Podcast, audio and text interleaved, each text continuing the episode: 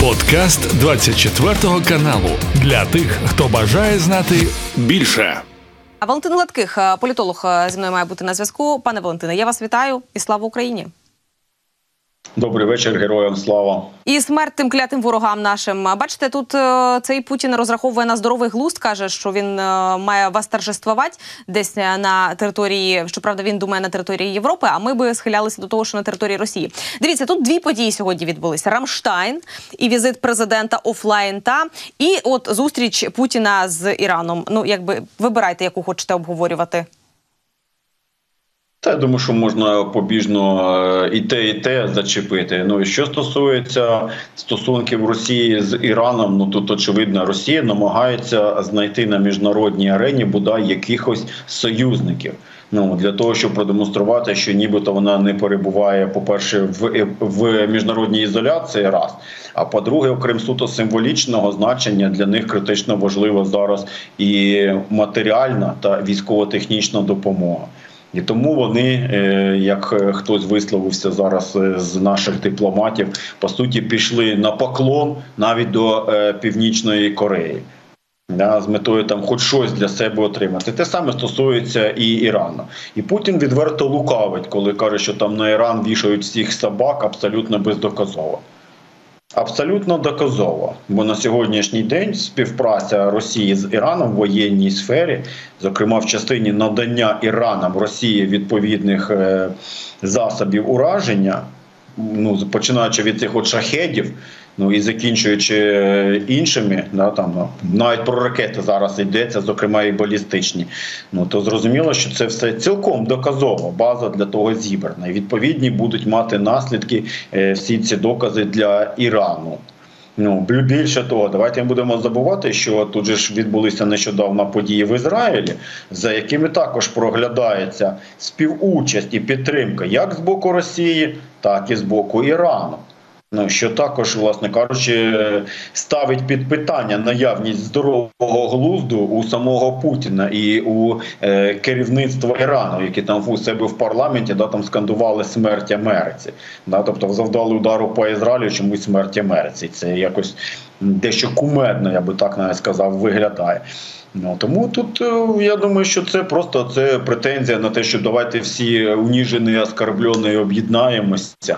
Ну так це просто ставить в один ряд путінський режим з відверто терористичними режимами, аля іранський режим, аля північно-корейський режим, аля режим Асада в Сірії, ну аля аля оцей, от як його називають, Талібан, ну Хезбола, Хамас. Ну, бачили це відео, фото, де вони там в секторі Газа висіли ці от е, транспаранти, де зображені були лідери якраз у цих от вище перелічених е, режимів, ну за виключенням північно-корейського. Тому ну ну да, це в принципі прогнозовано. А що стосується Рамштайн, ну також нічого мене не здивувало. Ну, все цілком закономірно прогнозовано. Ну більше того, я хотів би ще звернути увагу на е, один момент. Це заява.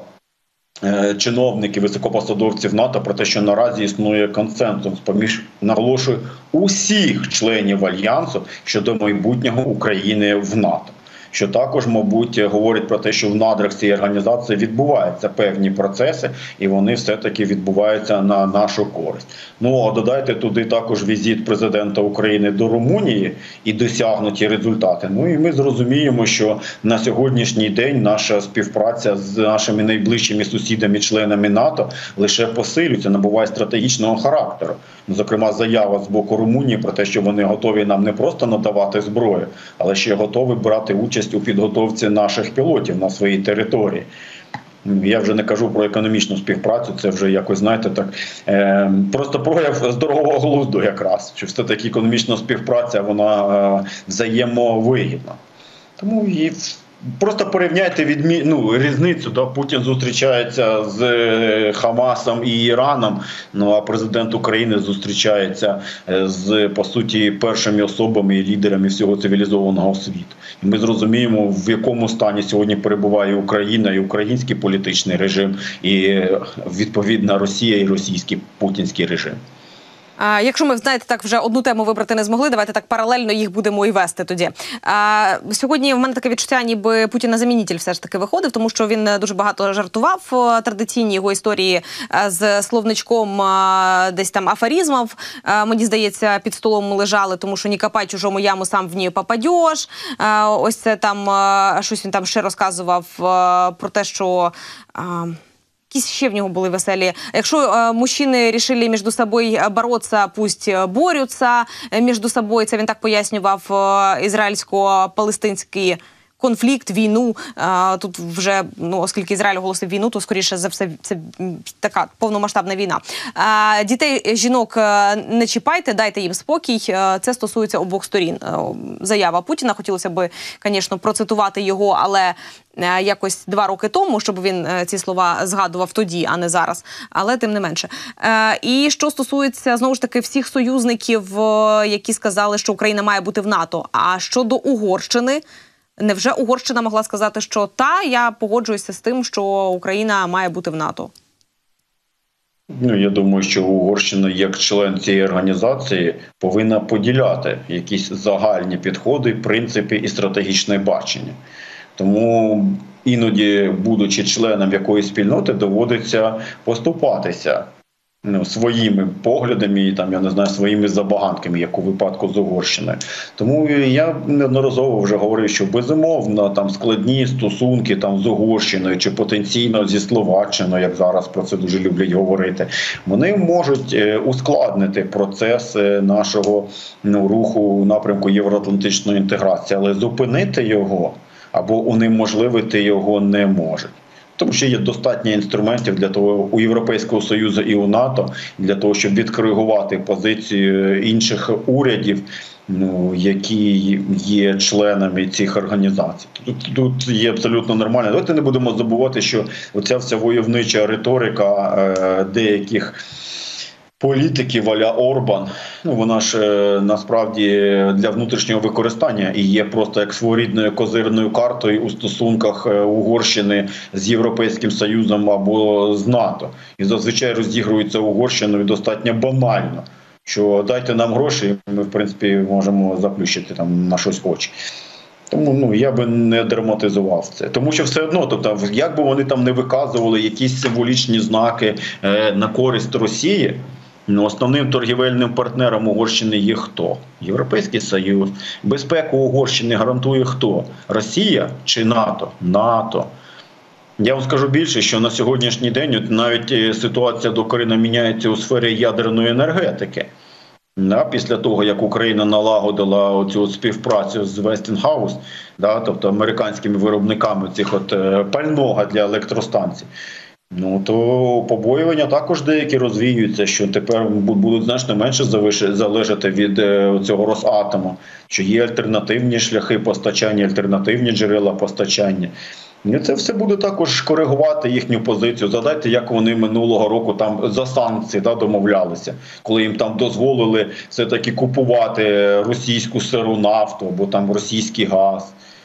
Ну тобто, ну але все одно, зрештою, вони рухаються в мейнстрімі. Десь якісь собі бенефіти приємні намагаються витиснути, але загалом йти на конфронтацію з НАТО або йти на конфронтацію з Європейським Союзом, ну навряд чи Орбан е, готовий. А навіть якщо Орбан буде на це готовий, ну то я чомусь схильний думати, що в Угорщині є і.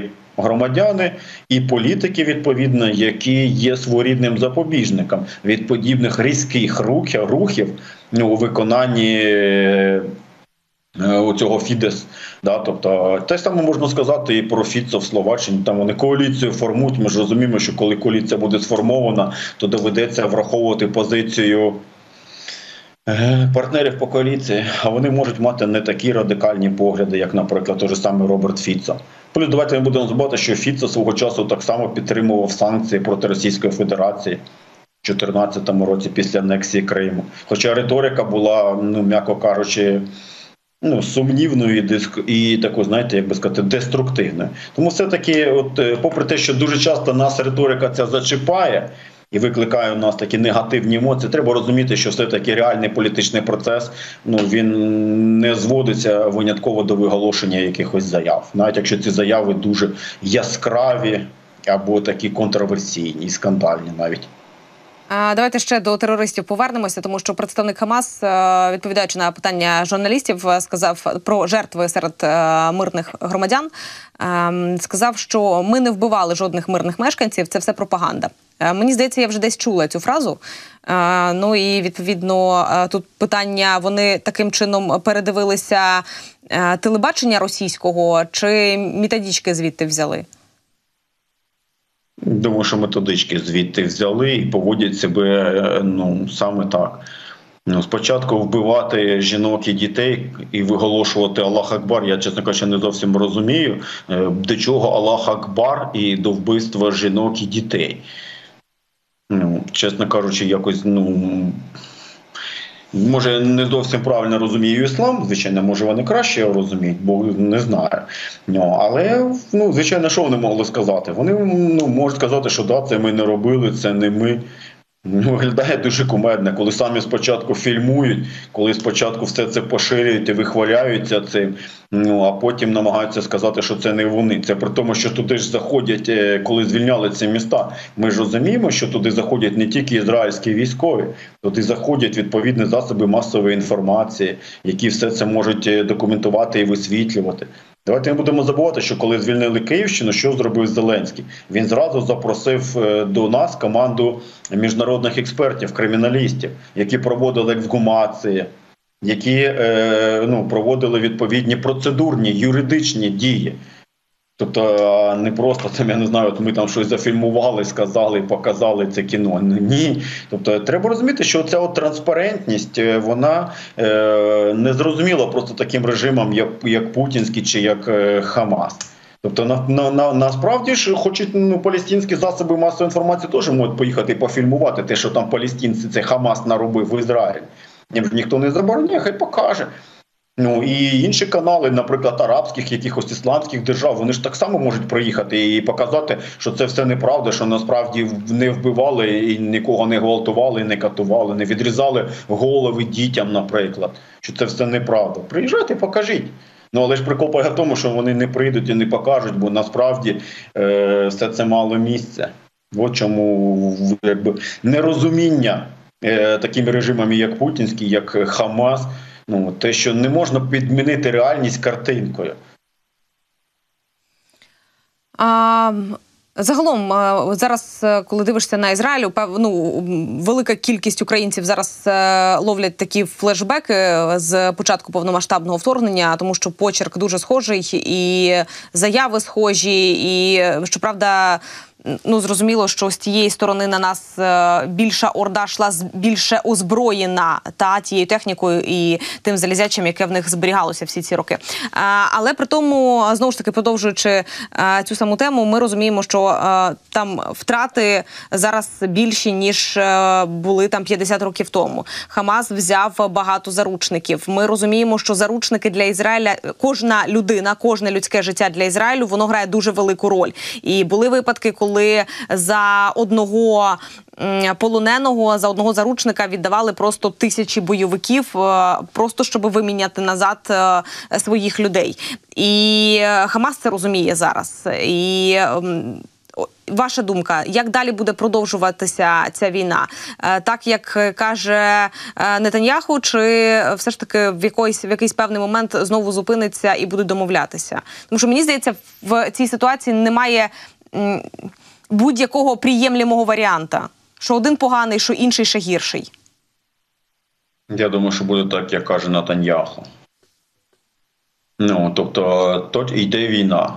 Ну, безумовно, що під час війни ну, страждає, зокрема, і цивільне населення. Це є ну неминучим, так би мовити, наслідком, але просто альтернатива є якою. Ну зробити вигляд, що нічого цього не було. Ну ні, так не буде, тому що це знову ж таки буде дисонувати заявами про те, що ну зло має бути покаране. Це те саме, що казав Макрон після відвідин е, Харківщини, коли сказав, що не може бути сталого миру без відновлення справедливості, а справедливість неможлива без е, покарання винуватців у злочинах. Ну тому е, треба розуміти, що так безумовно ізраїльтяні, їхні сили оборони, їхні спецслужби будуть намагатися зробити все можливе для того, щоб звільнити заручників, але навряд чи зараз е, ну, Хамас зможе виторгувати для себе щось, ну спекулюючи ну життями заручників. Тобто я схильний думати, що це буде саме так. Ну і плюс, все таки у мене є таке припущення, що. Е, ну, це буде мати ну, такі дуже е, довготривалі негативні наслідки для Палістини як такої. Ну тобто, це е, я не знаю, хто і чому підштовхнув їх до такого абсолютно безглуздого кроку, самовбивчого, я би так навіть сказав.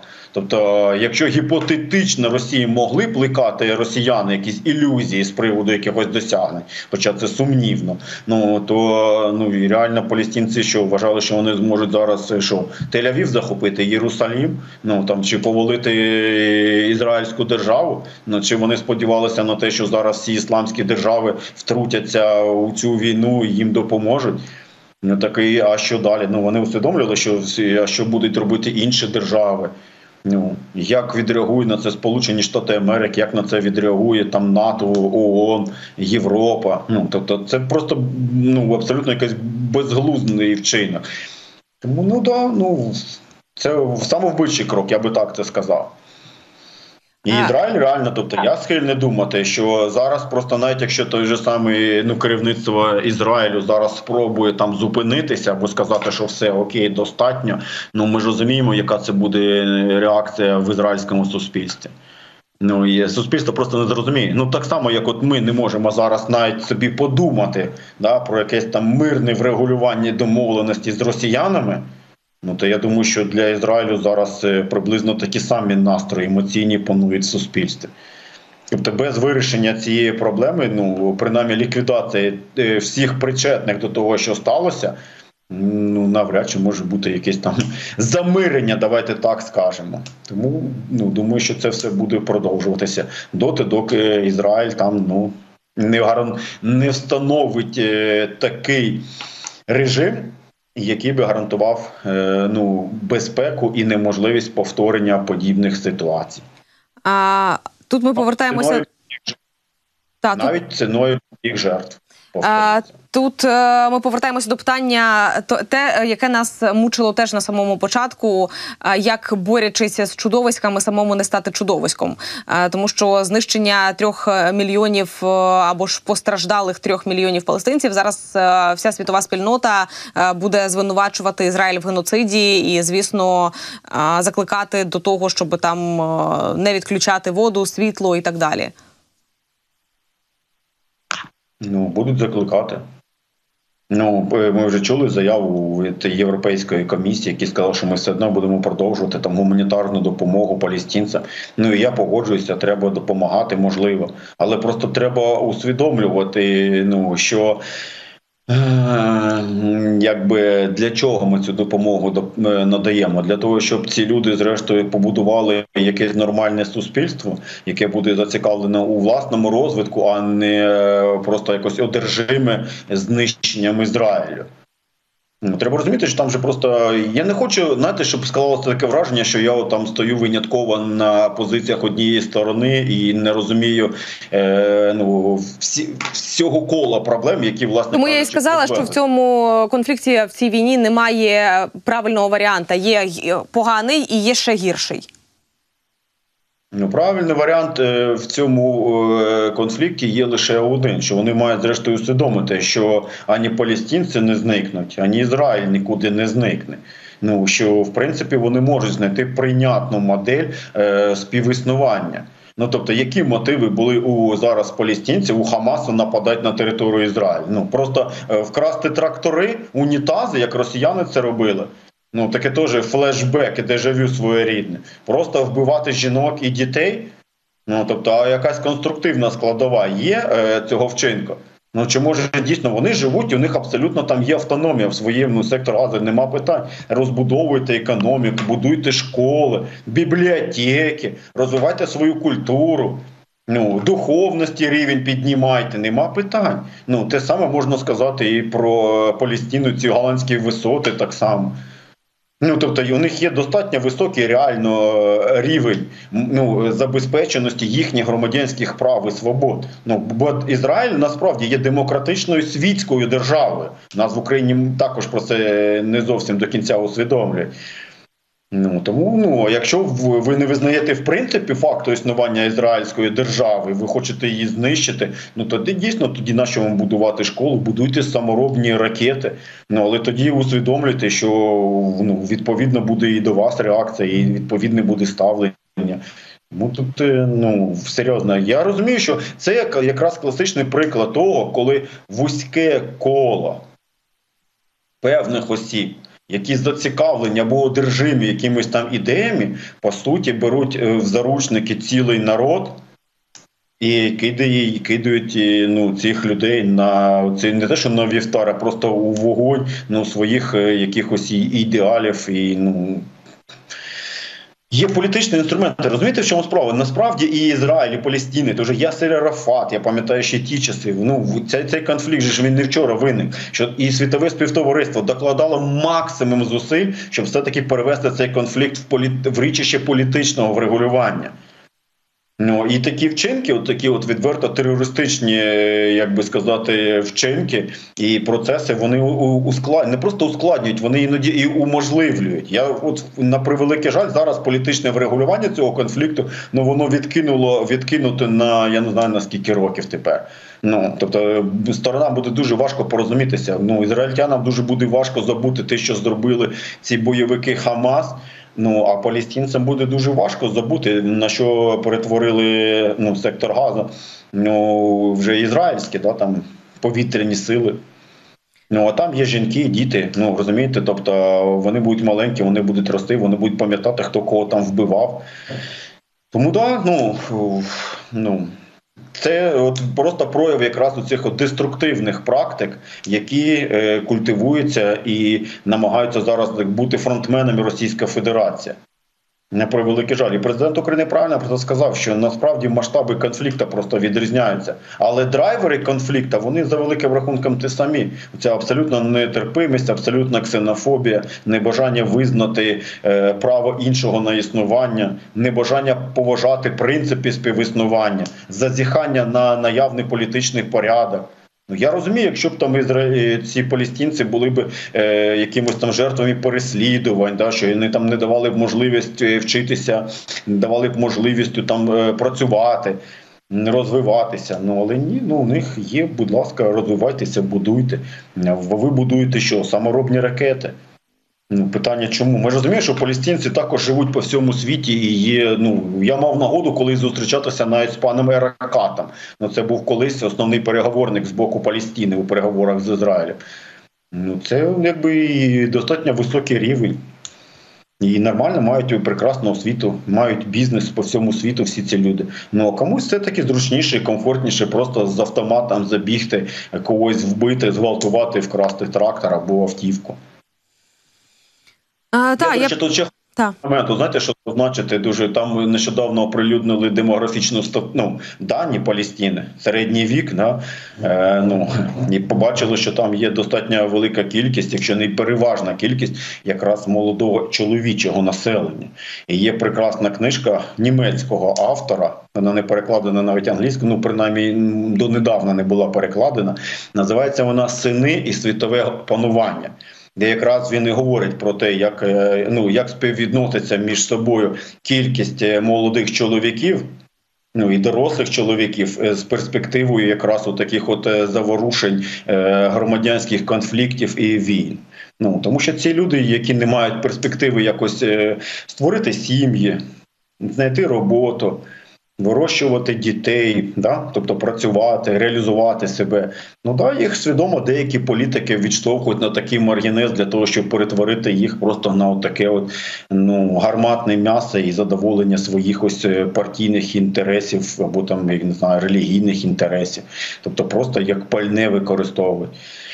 Тому я ж повторю, знаєте, колись американці про сомалійських піратів казали, що проблему сомалійських піратів не можна вирішити на морі.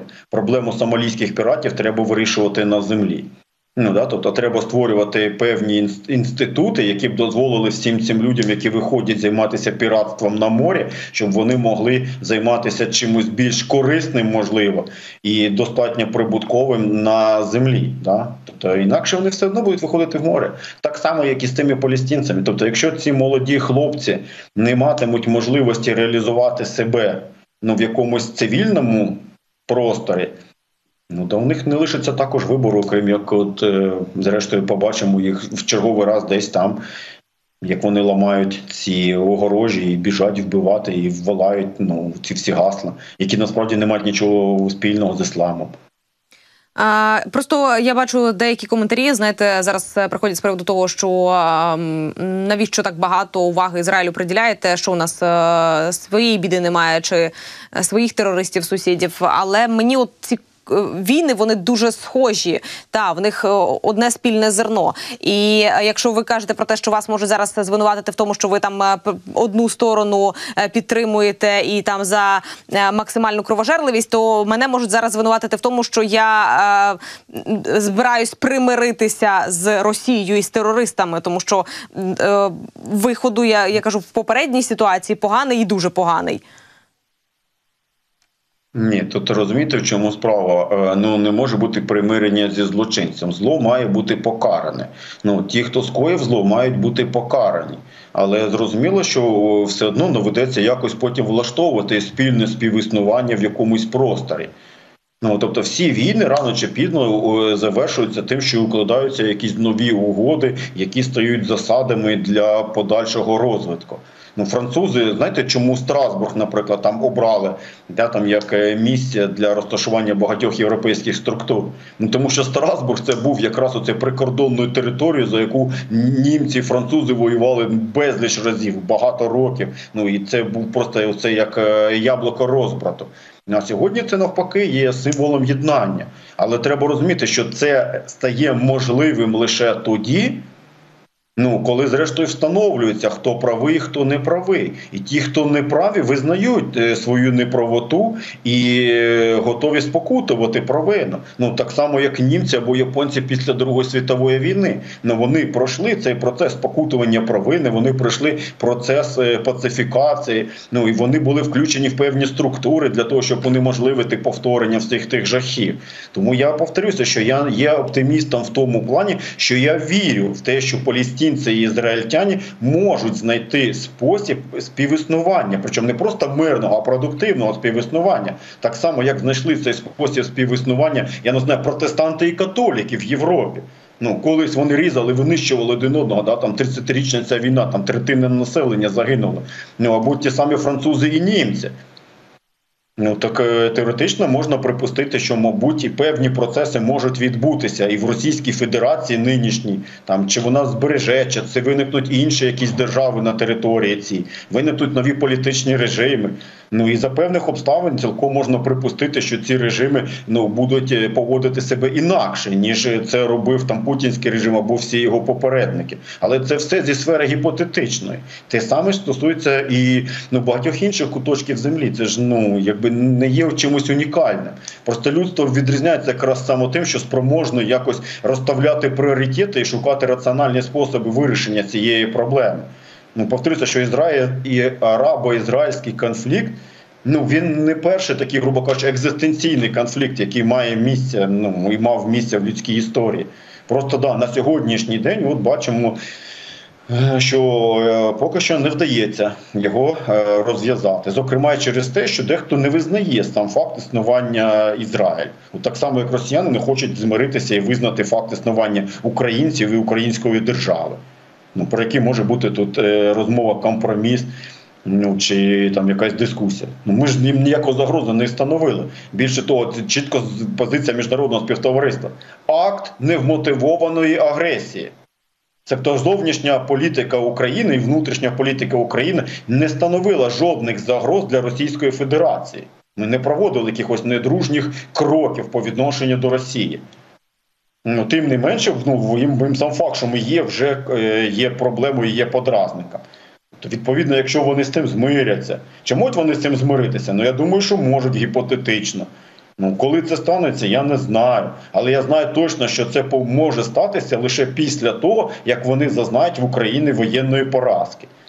І тоді дійсно може бути якесь вікно можливості. Так само, як ми повинні розуміти, я неодноразово про це говорив, що поразка Третього рейху, поразка Гітлера у Другій світовій війні стала передумовою для виникнення Федеративної Республіки Німеччина, яка на сьогоднішній день є однією з провідних держав світу з високими стандартами життя, з високими стандартами демократії, високоекономічно розвиненою. Ну ми розуміємо, що якщо б не було тоді поразки нацистського режиму, то мабуть сьогоднішньої ФРН не було ну в такому вигляді. Тому треба і росіянам усвідомити, що поразка нинішньої Російської Федерації путінського режиму можливо відкриє для них якраз шлях до якихось внутрішніх трансформацій, і можливо вони там спроможуться колись побудувати щось е, сучасне та подібне до е, тих політичних ін, інституцій, які е, суголосні викликам нинішнього часу. Ну те саме можна говорити і про е, це ізраїльська е, ну арабський конфлікт або Палестину безпосередньо. Ну, тобто я ж повторюся, що у них є можливості для того, щоб співіснувати.